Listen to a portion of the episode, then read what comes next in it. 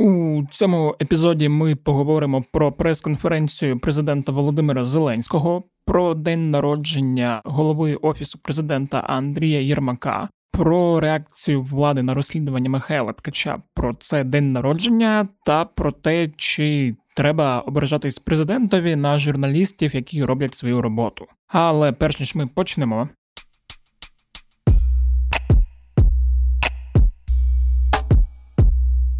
Усім привіт! Мене звуть Федір Попадюк, і це подкаст Кляті питання. Подкаст, у якому я відповідаю на усі ті кляті питання, що сипляться на мене, наче листя в жовтні. Єдине, що не 14 годин і навіть не 5, а відповідаю я на них максимум годину. Цей епізод виходить по гарячих слідах після прес-конференції Володимира Зеленського. Хто не дивився, то от у п'ятницю була така прес-конференція, і на ній від української правди питання президентові ставив журналіст Михайло Ткач, який цього тижня випустив розслідування, у якому розповів про святкування 50-річчя Андрія Єрмака у Гуті на державній резиденції Синьогора. Власне, одне з другим пов'язано, бо якраз от про це святкування Михайло і запитував Зеленського, і відповідь була досить досить експресивна, як на мене. Тому, власне, я і запросив Михайла до себе на подкаст поговорити про прес-конференцію, про його розслідування, про відповідь Зеленського та там певні маніпуляції, які були в цій відповіді, та про те, взагалі, чи піде Михайло на день народження до президента, якщо той стримає обіцянку і його покличе. І ще. Можливо, це буде мій перший подкаст, який послухає Зеленський. Бо я думаю, Зеленському теж цікаво, що розповість Михайло про їхнє спілкування, тому про всяк випадок. Володимире Олександровичу, доброго вам здоров'ячка, фізичного та ментального. Перш ніж ви почнете слухати повну розмову з Михайлом, вам маю дещо сказати. По-перше, не ображайтесь на Михайла. Великий макаронний монстр створив людей такими, що ми завжди герої у власних очах і завжди думаємо, що поступаємо правильно. Політики та чиновники чомусь особливо. Так от, щоб е, мені, наприклад, зрозуміти, де я помиляюся, мені доводиться ходити до психотерапевта.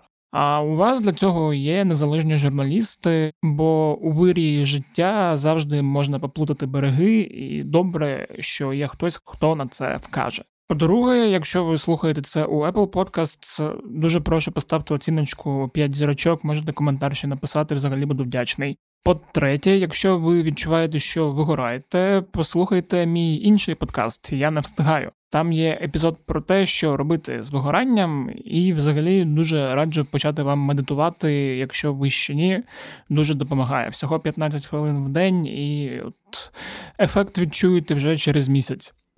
І останнє, оскільки у нас вже вся незалежність гілок влади пішла по одному місцю, і так, по ідеї, не можна робити, але наче вже можна робити. Тому передайте, будь ласка, міністру внутрішніх справ Денису Настирському, що треба щось робити з подільським відділком поліції, бо як когось з грамом травки ловити, так вони перші. А як спіймати ультраправих, які трощать бар хвильовий, тобто людям доводиться галас підіймати та виходити під стіни поліції. Якось воно зовсім не по-європейськи. Але я розумію, що ви тут не через мене. Вам цікаво, що Михайло розповість, тож не буду затримувати. Давайте слухати. Михайло, привіт.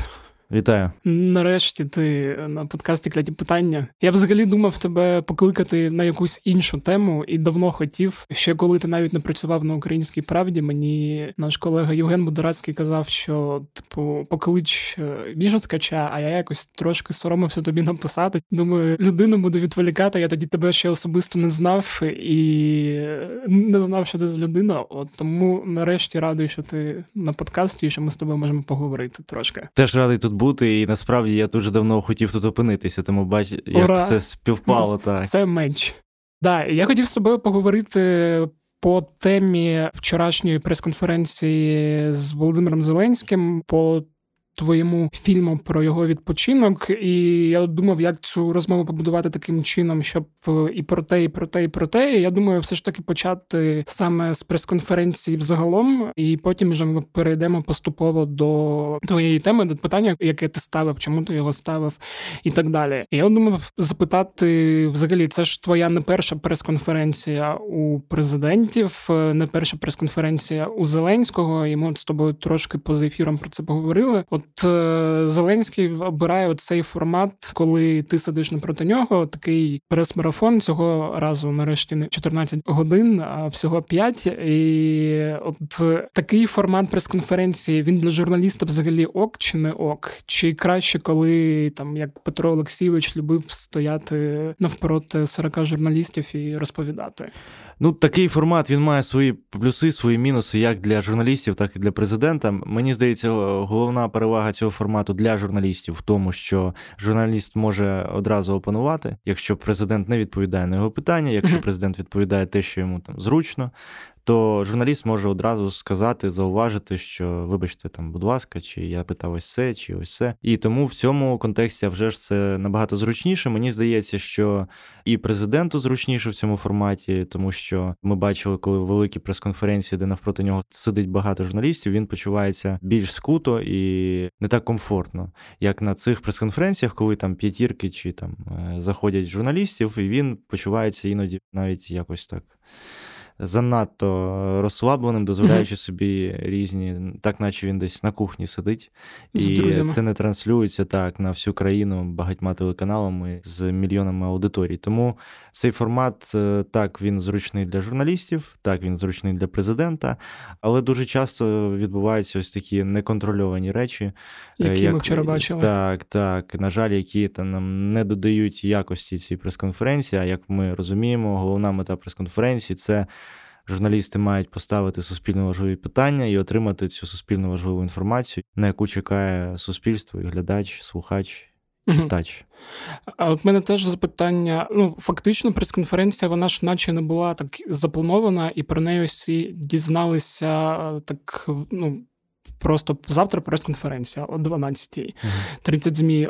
Ти не в курсі, вони це вирішили в якийсь в один момент, типу, що ми завтра проводимо, чи це планувалося давно, і просто вони тягнули до останнього. Трошки виглядало так, що от фільм, резонанс, тут ще події з війною, ескалацією і хлоп-конференція. Я чув різні насправді думки з цього приводу, і не тільки думки, а інформацію. Мені здається, що навряд чи ця конференція готувалася заздалегідь, інакше була би інша якість відповіді президента. Мені здається, все ж таки це було якось спонтанно, рандомно і насправді вийшло не дуже з боку президента. Хоча я вже ж як журналіст маю відмітити, і з мого боку було б несправедливо не зауважити той факт, що будь-яка прес-конференція, будь-яка ініціатива президента чи посадовців поспілкуватися з журналістами в будь-якому форматі, це а вже ж завжди плюс, і це вже ж завжди корисно. Тому я тут хочу відмінити, що дуже добре, що це вже там друга прес-конференція за рік, uh і як правило, вона одна. От і незалежно від того, чим керувався президент і його офіс, е, організовуючи цю прес-конференцію, я так розумію, що так вони хотіли прокомунікувати дуже багато питань. Запит суспільства був на там скандал з вагнерівцями, знову ж таки, святкування ювілею Єрмака і так далі. І так далі. І це такий, от для них, мені здається, був момент, коли вони могли ось на усі ці питання відбити і зняти всі ці е, галочки. Тому наскільки в них це вийшло, це. Да, це вже інше питання. А ще теж, якщо говорити дивний момент, перше таке було, коли покликали тільки 30 медіа. І з того, що я читав на Фейсбуці, там я знаю журналістів, яких не покликали, які влаштували акцію. І знаю журналістів, які писали, що в принципі це в цілому десь може ок, тому що бувають різні ситуації, коли там приїжджає купа дивних змі з питаннями, пане президенте, чого ви такий красивий, як вам це вдається? З одного боку, так. А з іншого боку, все одно, ну я насправді солідарний з тими колегами, які протестували, які не потрапили, тому що там було дуже багато журналістів, які дійсно Я думаю, що в них були б цікаві питання. Я не знаю всіх, хто був там проти, хто не потрапив, але я бачив у себе навіть у стрічці Фейсбука людей, які дійсно дивно, чого їх не було на прес-конференції. Зокрема, наші колеги зі слідства інфо, uh у яких вийшло грандіозне розслідування про президентські офшори, і вони не мали змоги поставити президенту питання про офшори після всього цього, що відбулося довкола цього фільму, після спроби зірвати його прем'єрний показ співробітником СБУ і так далі. І це дуже дивно виглядає. Колеги з бігу Бігус.Інфо також не мали змоги поставити питання. Я звернувся до них. От в мене було питання колег від слідства інфо. Якби в мене була можливість, я б його поставив, але на жаль, наше спілкування з президентом було перервано за його ініціативи. От тому це вже ж дивно, і мені здається, там дуже суперечливо виглядає мотивація цих людей, організаторів цього прес-марафону, тому що якщо ми неодноразово бачили, спостерігали, вся країна бачила, як би це не звучало пафосно, що як ставиться президент, його команда, оточення, топи до карантинних обмежень.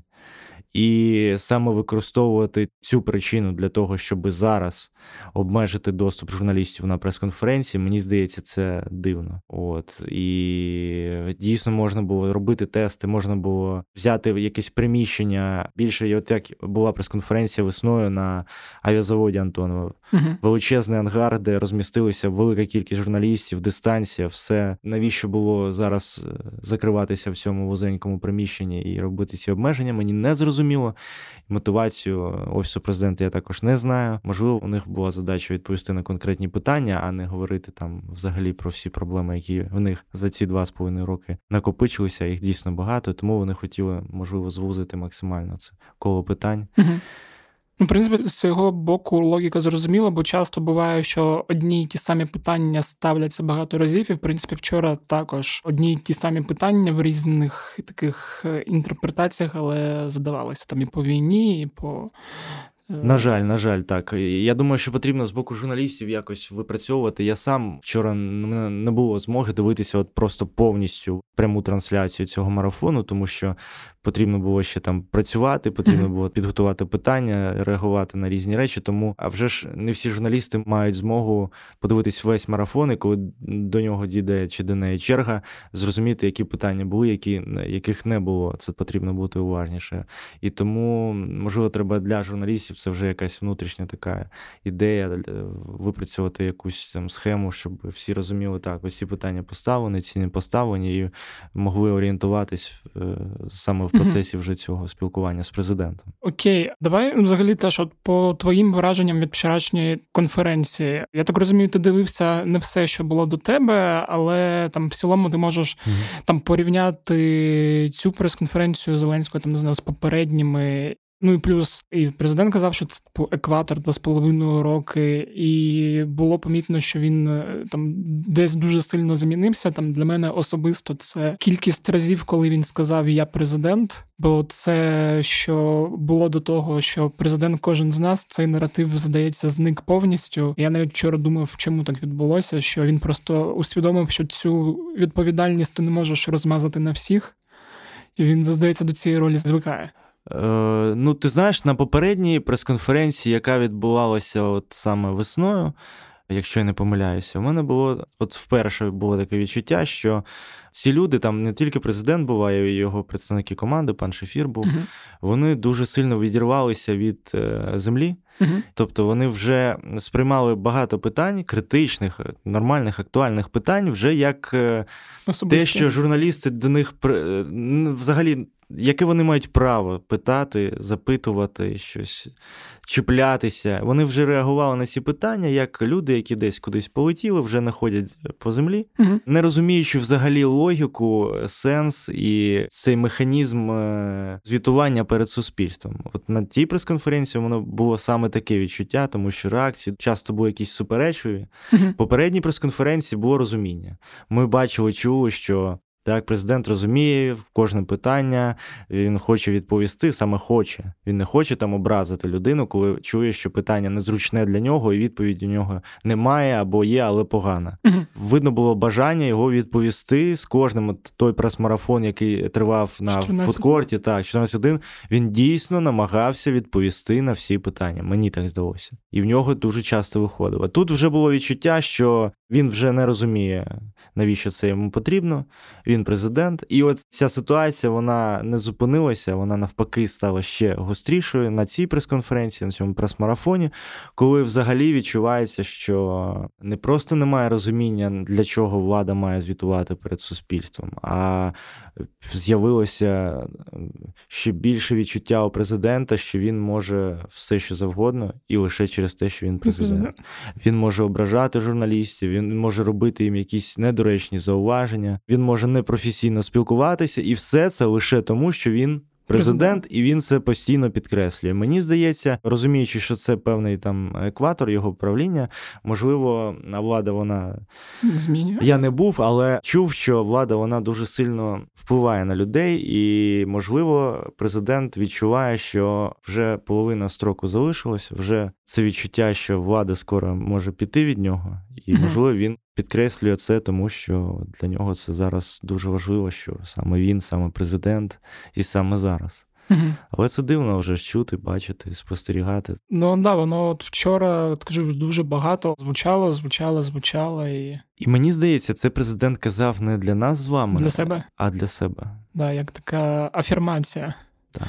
Це називається. Да, цього плану цікаво, Бо було багато такого, як ну непрофесійного дійсно і такого образливого. Навіть ми вже підходимо до того, що мене цікавить е, твого блоку, що фактично спілкування було на рівні: от е, я на тебе образився, тому що ти мені щось зробив не те, не даєш е, спокійно mm-hmm. політати. І от воно мені так відчувалось, коли я дивився. Так, і це дійсно особливість наскільки зручно в цьому форматі президенту і журналістам, але й настільки він ризикований, оскільки всі мають контролювати е, свою поведінку. І от у президента це виходить складніше, тому що коли він отримує незручні питання, дуже часто він переходить на якісь е, на особистості. Так, він чомусь знаходить рішення саме от е, цієї задачі, не в тому, що він має знайти відповідь і прокомунікувати. Зрозуміло, що там якісь може бути незручні речі, але спробувати прокомунікувати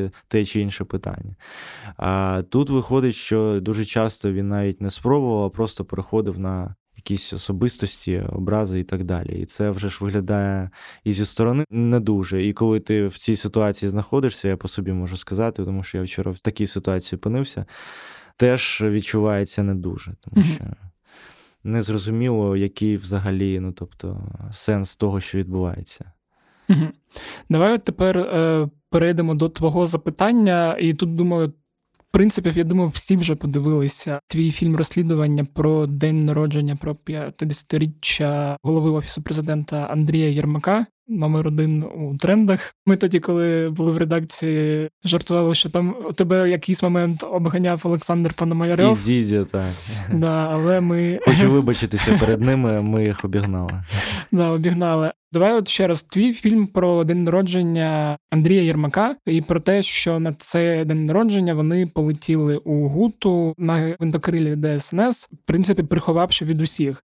Вчора, коли я дивився прес-конференцію, так виглядало від Зеленського, що він на тебе образився за те, що типу ти наче його звинуватив, що цього нічого не було. От але я так зрозумів, що факти там було дуже багато суперечливих е, моментів, коли вони відповідали. Що спочатку Андрій Єрмак е, казав, що не було. Так, Мене так. потім президент сказав, що все ж був. Взагалі, це мені здається унікальна ситуація, коли посадовці такого рівня таким чином комунікують таке питання, тому що у нас дуже просте і показове розслідування про те, що задля святкування ювілею керівника офісу президента було використана державна резиденція Синьогора в Карпатах в селищі Гута. І на це святкування, оскільки потрібно було в неділю, е, був День гідності і свободи, і потрібно було президенту і керівнику офісу президента з'їздити в Київ. Вони використовували для того, щоб з'їздити туди і повернутися. Гвинтокрил ДСНС, і, власне, в понеділок вже вже коли поверталися з е, Синьогори в Київ, також вони летіли літаком Державної служби з надзвичайних ситуацій, який має рятувати людей. Винтокрилом вони летіли у супроводі військового Мі 8 е, От і власне найголовніше, що нам потрібно було е, отримати у відповіді від офісу президента, це інформацію, на яких підставах uh-huh. використовувалися ці гвинтокрили, і на яких підставах використовувалась державна резиденція для святкування керівника офісу президента, які навіть е, вони виведені е, і вони не є чиновниками. Керівник офісу президента не чиновник. І не посадовець, так. І якщо навіть він перебуває на дачі, то він перебуває там як гість на державній, а не людина, яка має підстави. І було декілька питань. Перше, це як вони туди дісталися, оскільки ми з'ясували, що лише один літак протягом п'ятниці, коли президент, за нашою інформацією, Єрмак полетіли в Карпати, лише один літак з Києва, з двох аеропортів, які є у нас, летів до Івано-Франківська, і це літак, який пов'язаний з неформальною групою приват Ігоря Коломойського. І також питання, на яких підставах вони користувалися цим гвинтокрилом, тому що якщо президент хоче скористатися цим гелікоптером, його офіс має подати заяву до МВС, яка є. Керівником ДСНС і до ДСНС, і пояснити, які підстави, а підстава може бути лише одна забезпечення державної діяльності. І вони мають це прокомунікувати. І от мені було цікаво, які ж саме були підстави в святкуванні дня народження Єрмака, як це можна зашити, запакувати в державні питання і справи. От і розуміючи це, офіс президента одразу почав комунікувати дивним чином це питання. Вони десь протягом години після публікації нашого матеріалу публічно відреагували на Фейсбуці, прокоментувавши все окрім е, питань, які власне були у матеріалі, і які власне мають найбільшу суспільну важливість. Вони сказали, що в п'ятницю президент був на роботі. Ми це не заперечували. Ми сказали, що в п'ятницю президент полетів на державну резиденцію. Угу. Вони сказали, що у неділю президент був на роботі. Ми це не заперечували, тому що так у неділю президент прилітав у є Київ, фото, є відео. так нагороджував військових вшановував пам'ять жертв Революції Гідності і так далі. Вони кажуть, що в понеділок президент вже був на роботі. Так, ми також у своєму розслідуванні кажемо, що в понеділок, о четвертій е, вечора, о 16-й годині, він прилетів у аеропорт Бориспіль гвинтокрилами цими з іншими гостями. Тобто, це була дуже дивна ситуація. По-перше, а по-друге, ключова деталь в тому була, що офіс президента заявив, що ніхто з офіційних посадових осіб, окрім міністра Чернишова, який поблизу був у рівному відрядженні на машині і приїхав до президента, не був. На території цієї резиденції від цього ми і відштовхувалися, коли йшли на прес-конференцію. І коли я побачив у куларах цієї прес-конференції, прес-марафону пана Єрмака, я вже ж до нього підійшов, запитав. До речі, ж позиція була і Ярмака на Фейсбуці, який також все прокоментував. Єдине, що забув, коли у нього день народження, і не прокоментував, де він був в неділю 21 листопада. Я вже ж вирішив цю ситуацію виправити. На прес-конференції в куларах я до нього підійшов, запитав. Він почав від мене тікати, сказав, що Міша, я все там написав у своєму дописі, і зайшов у там у кімнату і закрився. І охоронець мене відтіснив його.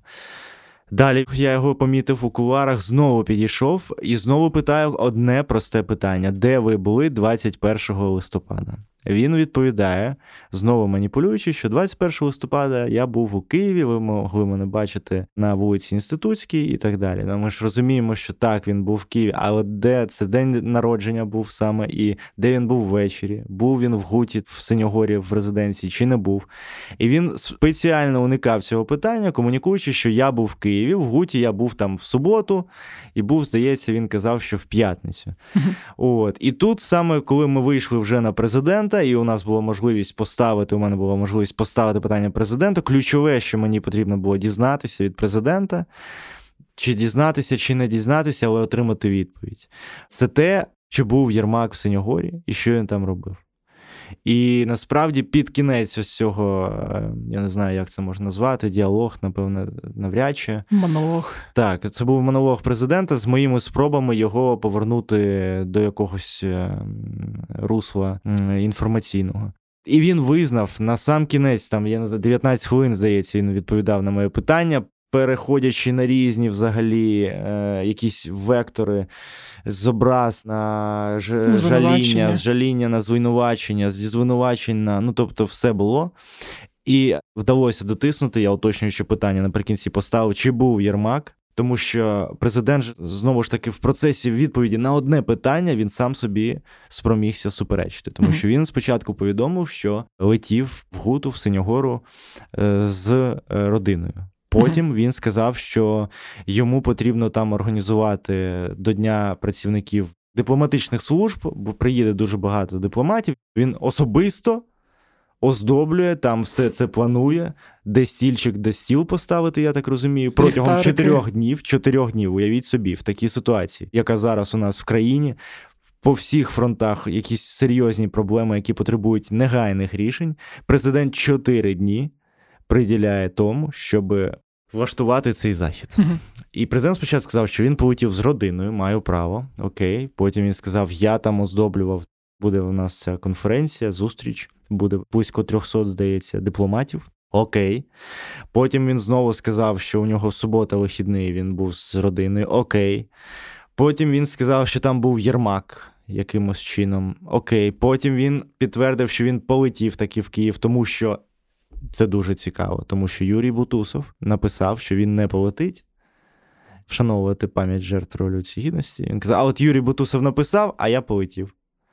Я не знаю, чи саме от цей Чи допис став наслідковий мотивацією. зв'язок, Так, да. я сподіваюся, що ні. І президент сам усвідомлює, сам особисто, яке значення має цей день, і де він має бути цього дня. І йому, я сподіваюся, не потрібні дописи і мотивація додаткова.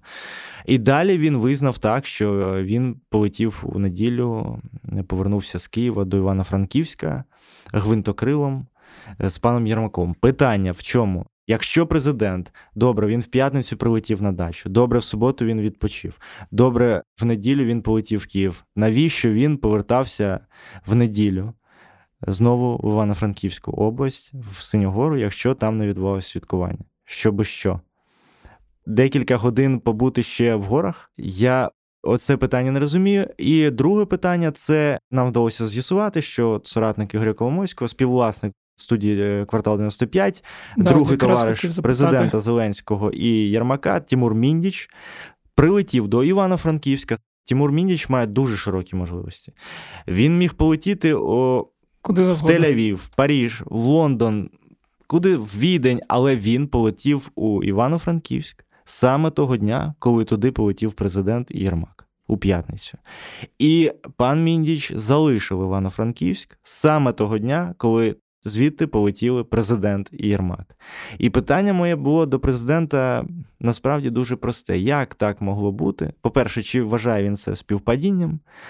А додамо, що президент цього року святкував свій день народження у квартирі цього Тимура Міндіча, яка була виставлена на продаж за 5 мільйонів доларів Мгм. в одному з найдорожчих будинків України на Грушевського 9. І я запитав: якщо одночасно в Івано-Франківську так сталося, що перебували президент Єрмак, Міндіч. Міндіч і міністр Чернишов, і вони перебували там в день народження Єрмака і не святкували день народження Єрмака. Могли б і відсвяткувати вже. Розібралися, хоча б привітати. Так, і на це питання президент не відповів. Питання стосовно пана Міндіча він взагалі зробив вигляд, що його не було. Також не прокомунікував це питання офіс президента у своїй заяві одразу після цього розслідування публікації, і це дивно. Да, до речі, це дивно, тому що теж, от коли я слухав, е, звучало так, що він, ну, наче заговорив там е, Єрмак, Єрмак, Єрмак, Міша, ти винуват, і, типу, а Міндіч вже в цей час кудись просто пішов. Так як от ці відео, коли тобі треба рахувати кількість китків баскетбольного м'яча, а потім з'ясовується, що там горила проходить. І от Руслан Міндіч, тема з ним як горила, просто непомітно пройшла. Так, тому що мені здається, в усьому цьому нашому розслідуванні головних проблем у президента і у керівника його офісу дві. Це пояснити дійсно, чи мали вони підстави користуватися літаками ДСНС і використовувати державну резиденцію для святкування. Він, до речі, спробував якось пояснити, але теж не зрозумів відповіді. Він сказав, що я мав право його використовувати, але І друге, це саме що там робив Тимур Мініч, чи летіли вони з Тимуром Мінічем в Івано-Франківськ, і взагалі його роль у всій цій чотириденній епопеї. Прокомунікувати так президент намагався підстави. І він для чогось почав говорити про те, що його літак президентський він не працює. Потім виявилося, що його гвинтокрил не працює президентський, але у авіакомпанії вона називається Україна, яка обслуговує президента. У неї не один літак і не один гвинтокрил.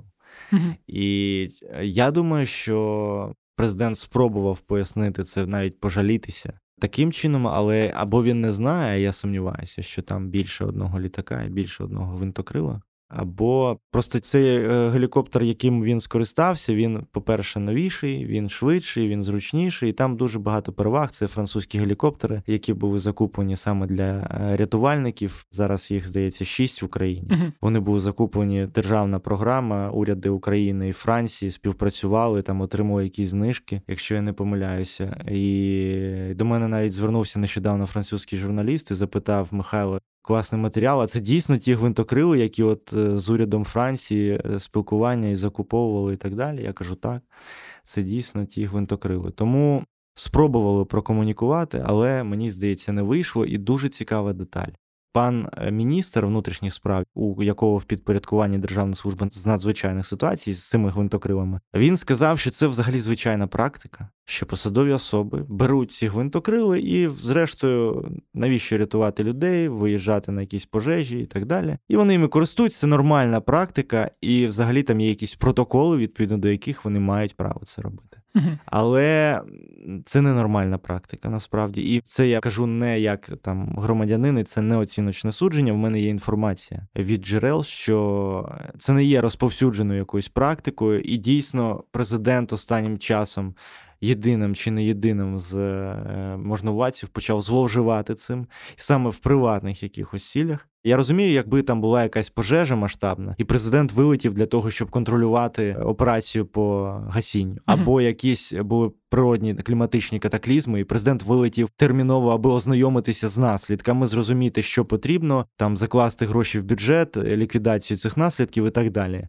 Це можна зрозуміти використання цих гвинтокрилів. Але коли президент використовує і він сам визнає, що він летів відпочивати з родиною, на що він має право на відпочинок. І тут я не зрозумів, він має право і на відпочинок з родиною, і має право на використання гвинтокрилів в цих приватних е- цілях. І це суперечить якось одне одному, тому що мають бути підстави, має бути державна мета. Сауна і баня до цього не підходять до державної мети, державної діяльності чи там полювання на якихось тварин. Це не державна діяльність. От тому я думаю, що ця історія матиме продовження.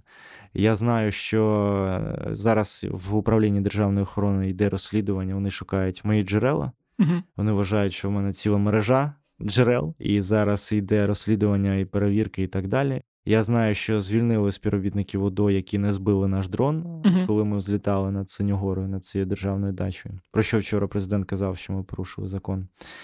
От, А і... вони могли збити, да, його? Вони мали збити. Ага, мали збити. А вони його не помітили чи? Вони не ввімкнули якісь там е, радари, ага. і його так не помітили і не збили. Пощастило. Так, а оскільки у нас була задача довести, що саме гвинтокрили полетіли на державну резиденцію, нам треба було взлетіти і показати вертолітний майданчик. Uh-huh. І побачити там ці гвинтокрили. І нам це вдалося. Ми взлетіли, одразу сіли, і нас підійшли співробітники УДО, сказали, що літати не можна. Ми сказали, що okay. так. І тому, наскільки мені відомо, звільнили співробітників е, управління державної охорони, які не збили наш дрон. І в МВС, наскільки мені відомо, зараз думають, як далі комунікувати цю історію, тому що зараз, наскільки я знаю, дуже багато запитів до них. Покажіть ці підстави, який був цей лист, хто звідки, наскільки мені до офіс президента написав запит до МВС, надайте гвинтокрил. Uh-huh. А президент, до речі, сказав таку річ, що. Е, Йому запропонували скористатися, оскільки його літак і його гвинтокрил президентський не працює. Йому запропонували ті, хто з ним летів того дня, не називаючи хто це, запропонували скористатися гвинтокрилом рятувальників. Тому мені здається, там може і не бути ніяких заяв. Може й не бути ніяких підстав, і просто лояльний міністр монастирський, який з команди президента, просто надав цей гвинтокрил для того, щоб президенту Єрмаку було зручно. І це, якщо так, то найсумніше. Що, до речі, теж цікаве питання. Я так розумію, святкування було. Чи відомо, як воно проходило, хто там був? Дивіться, про те, що святкування було, я дуже мало зустрічав таких якихось фактів, які готові були прокомунікувати така кількість джерел. Угу.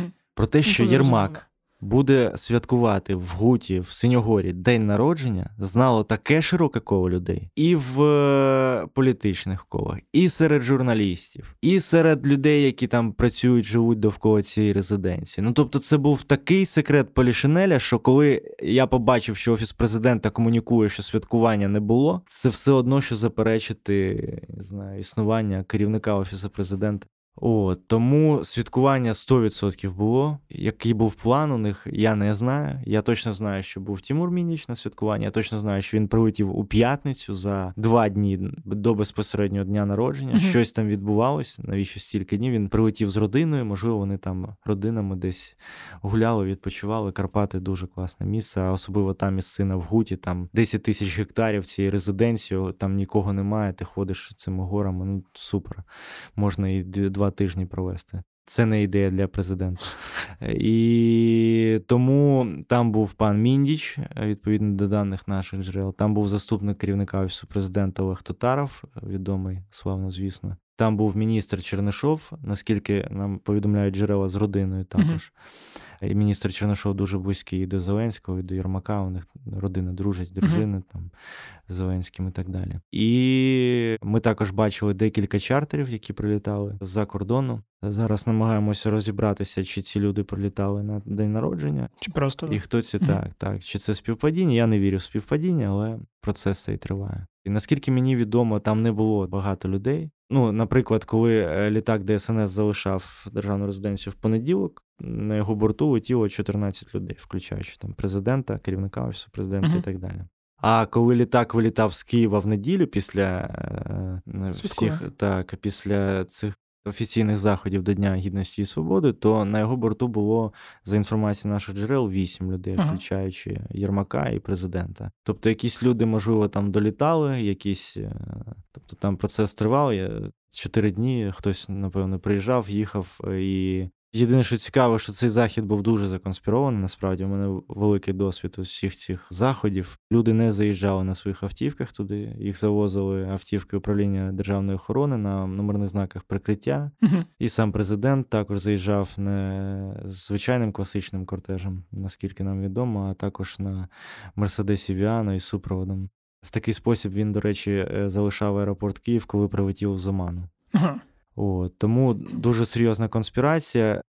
Чи виступала там Тіна Кароль, я не знаю, але святкування 4 дні з перервою на політ до Києва на День Гідності і Свободи. Назад повернулися в понеділок вже о четвертій вечора.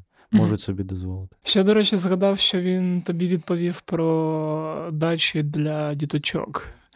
Е, теж е, не Там. не зрозумів. Е, Там маніпуляція теж, тому що президент напередодні виборів казав, коли в нього запитували саме конкретно про президентські державні резиденції.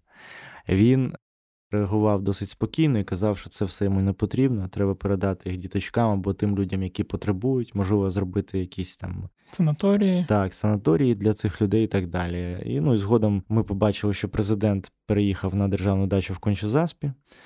Це таке розкішне місце і розкішний будинок, здається, більше двох тисяч квадратних метрів з басейнами, з усіма зручностями. І більше року вже там мешкає. І от зараз ми бачимо, що президент також облюбував цю державну резиденцію Синьогора, яку для себе реконструював Янукович. Мисливські угіддя. Ми навіть опублікували, нам вдалося отримати декілька фотографій е, інтер'єрів.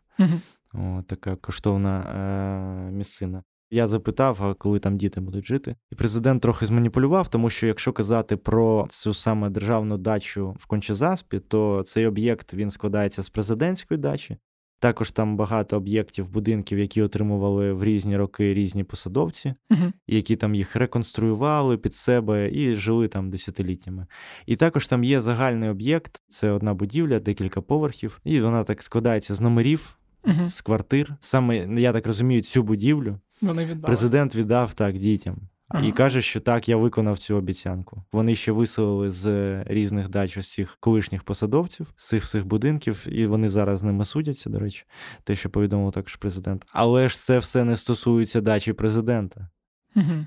І, до речі, в контексті, я не знаю, цікаво вам не цікаво, в контексті е, взагалі державних дач. Спочатку заявили офіс президента, що президент туди переїхав, тому що він продав свій будинок uh-huh. і ще не купив новий. Ну багато людей так роблять, щось продають, ще не купили нове і не знають, де жити, і е, шукають так, знаєте, спонтанно десь кудись заселяються. Потім е, президент прокомунікував, що управління державної охорони заявило, що потрібно йому заходи безпеки uh відповідні, і для цього відповідає цим вимогам державна резиденція, тому він мав туди переїхати. Не хотілося, але потрібно. І тут у мене питання: усі ці речі, якими користується президент. А ми знаємо, що він не бідна людина. Ми знаємо, що у нього в центрі Лондона квартира, на італійському узбережжі будинок, тобто. Заможна людина. Чому він, і це також частина вчора було питання, сприймає державні осі резиденції, ці всі гвинтокрили як своє? Чому він не може собі дозволити, наприклад, коли він заїжджав на державну дачу, чому він не відремонтував під себе, під свою родину за свій рахунок цю дачу? Чому він не орендує цю дачу, не сплачує за неї за ринковою вартістю, там скільки тисяч доларів? Чому він цього не робить? Чому він сприймає це просто, от як він вчора казав, я маю право. Це все зрозуміло, він має право, але є його риторика до виборів, і чи має він її дотримуватися цієї риторики? Це також питання і питання політичної відповідальності для нього.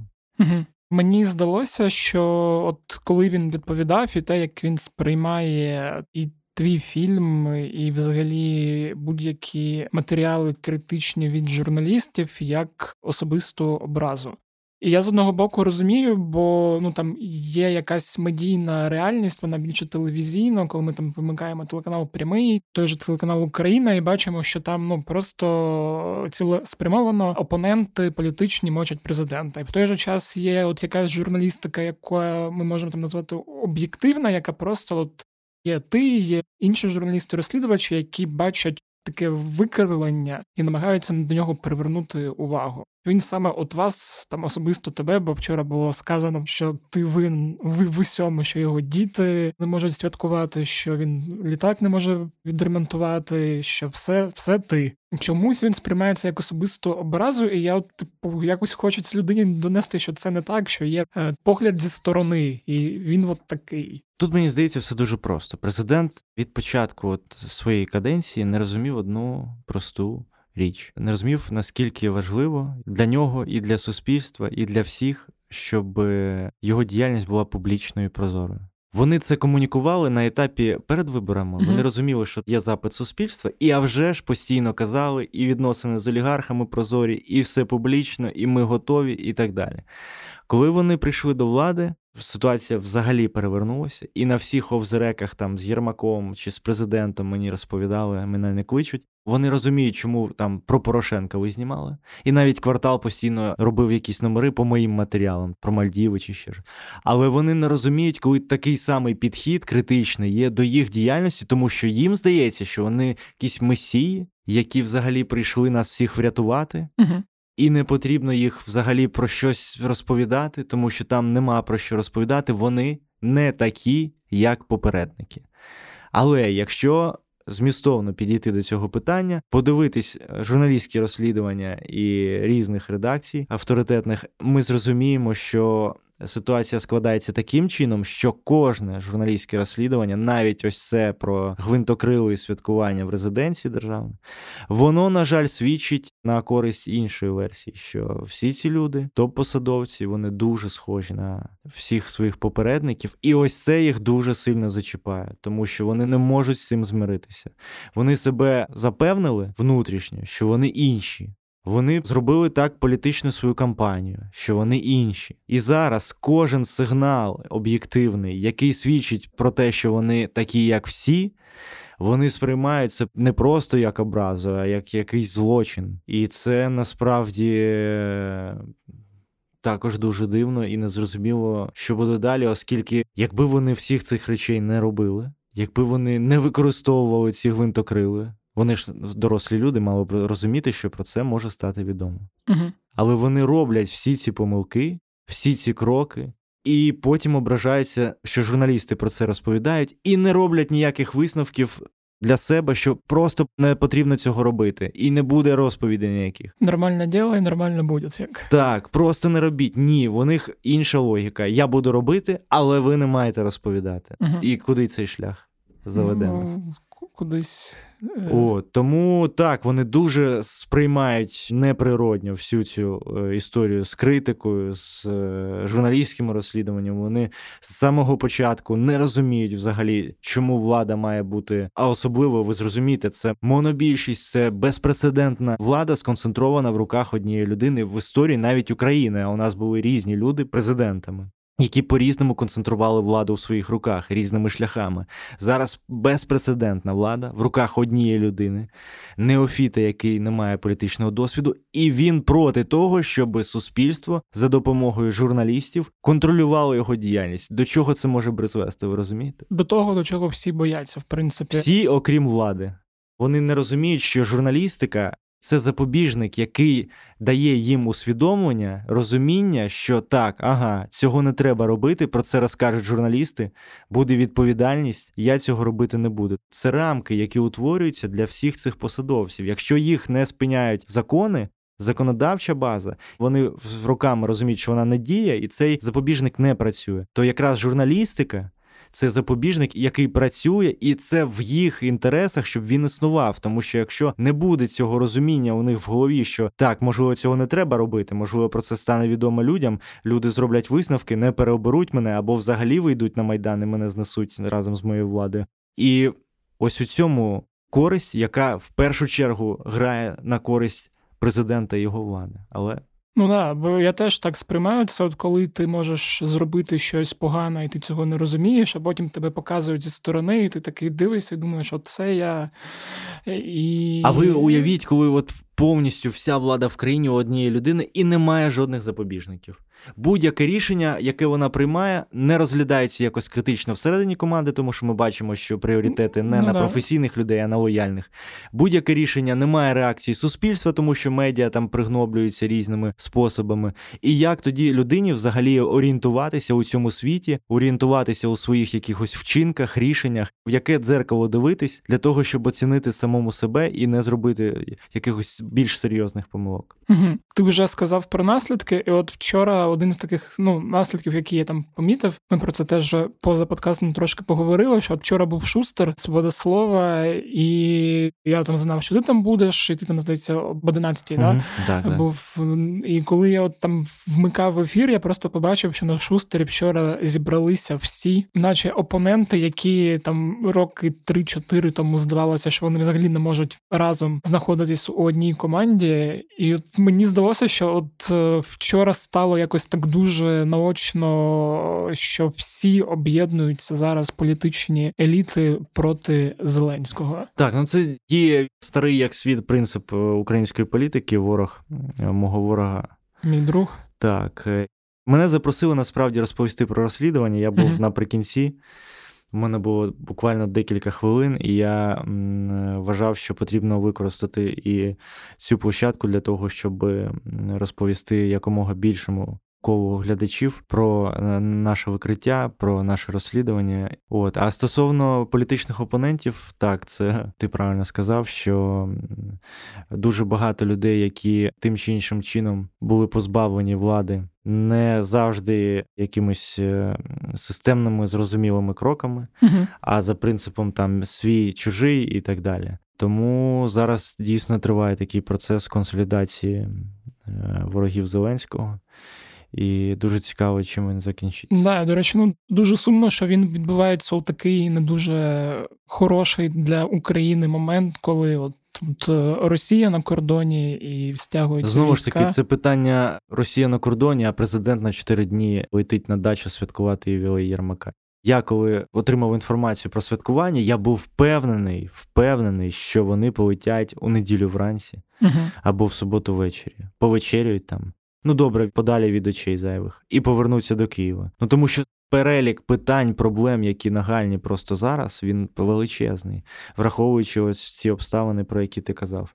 Але ні виявляється, це не така вже й проблема. Тому і до речі, якщо можна прокоментувати питання президент, я ось цього не розумію. Це наймолодший президент в історії України. uh Наймолодший коло питань, проблем, викликів, які він має, воно просто колосальне, як і у всіх інших президентів.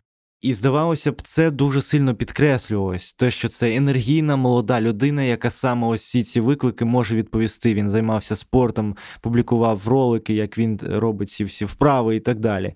Щойно ця людина стає президентом. Ми кожне друге інтерв'ю, заяву, коментар чуємо, що ця людина втомилась, що ця людина не відпочиває, що у цієї людини немає часу на дітей що у цієї людини немає часу на відпочинок. Розумієте, е, якщо це доречно буде сказати, Вінстон Черчилль став прем'єр-міністром під час Другої світової війни, коли йому було, здається, далеко за 60 і близько 70. І якщо подивитися на кількість перельотів, кілометрів, які ця людина пролетіла, пропливла і проїхала за часи Другої світової війни, то це просто не вкладається в голові.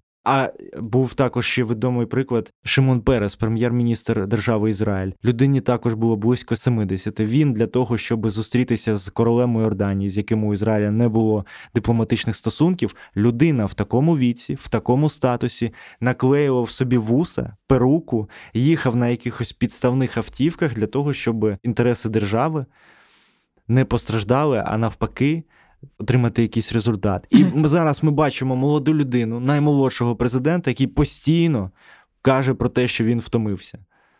Для чого? Ну, да.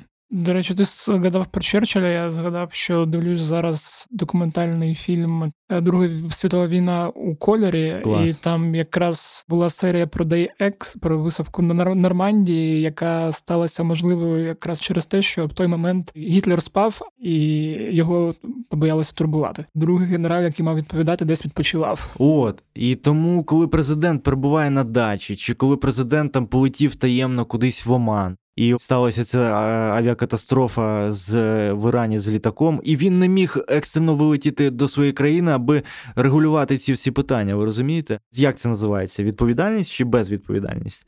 Коли президент він має бути постійно.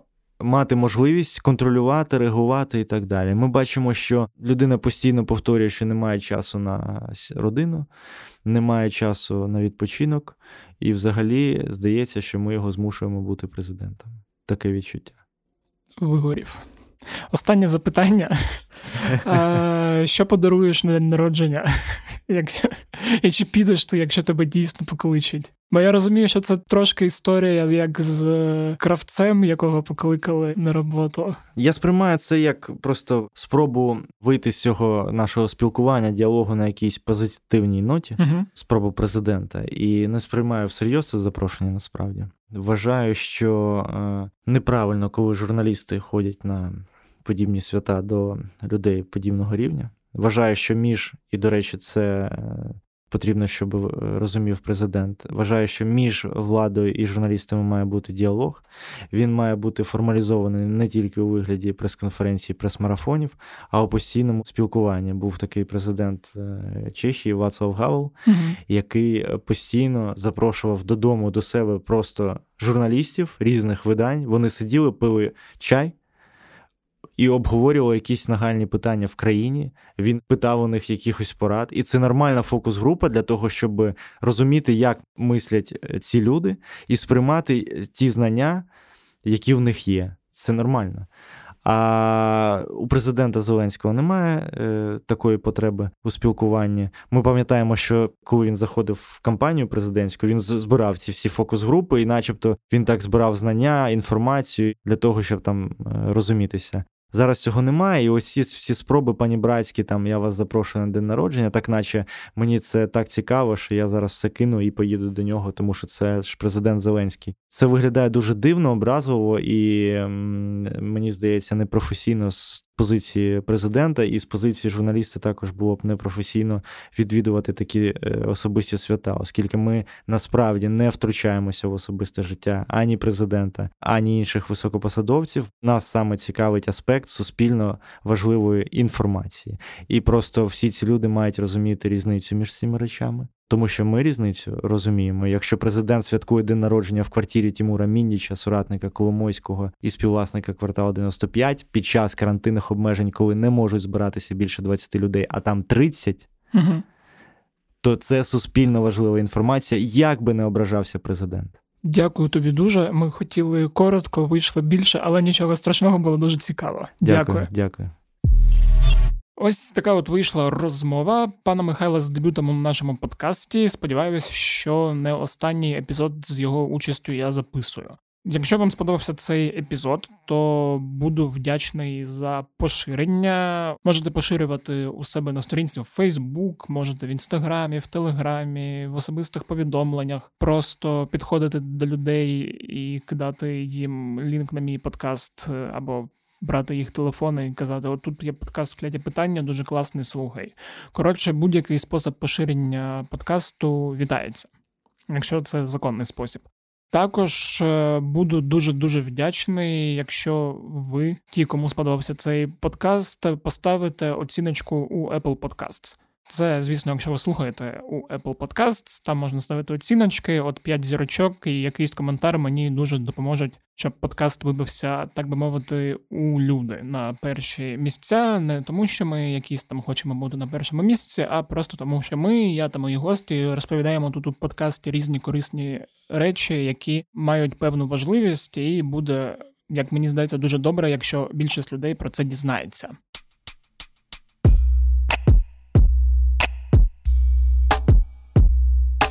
Якщо у вас є питання, раптом у вас є якесь питання, і ви хотіли би, щоб я на це питання відповів у цьому подкасті, то ви можете мені написати на пошту smmsobaka.pravda.com.ua або якщо ви користуєтесь телеграмом, там є такий канал УП кляті питання. Підписуйтесь, якщо ще ні. І у цьому каналі в описі є такий лінк на телеграм-бота Укрправда Question І от на нього можна натиснути і через цей бот теж поставити своє питання. Якщо воно цікаве і схоже на потенційну тему, то я з радістю за цією темою зроблю якийсь епізод. Ну і взагалі нагадую, що подкаст можна слухати де завгодно. Це і Apple подкасти, Google подкасти, і Spotify, якщо ви живете не в Україні, і інші популярні додатки для прослуховування подкастів. Ну і взагалі всі подкасти Української правди ви можете знайти на сайті Українська Правда у розділі подкасти. На цьому все з вами був Федір Попадюк. Почуємось наступного тижня і бувайте здорові!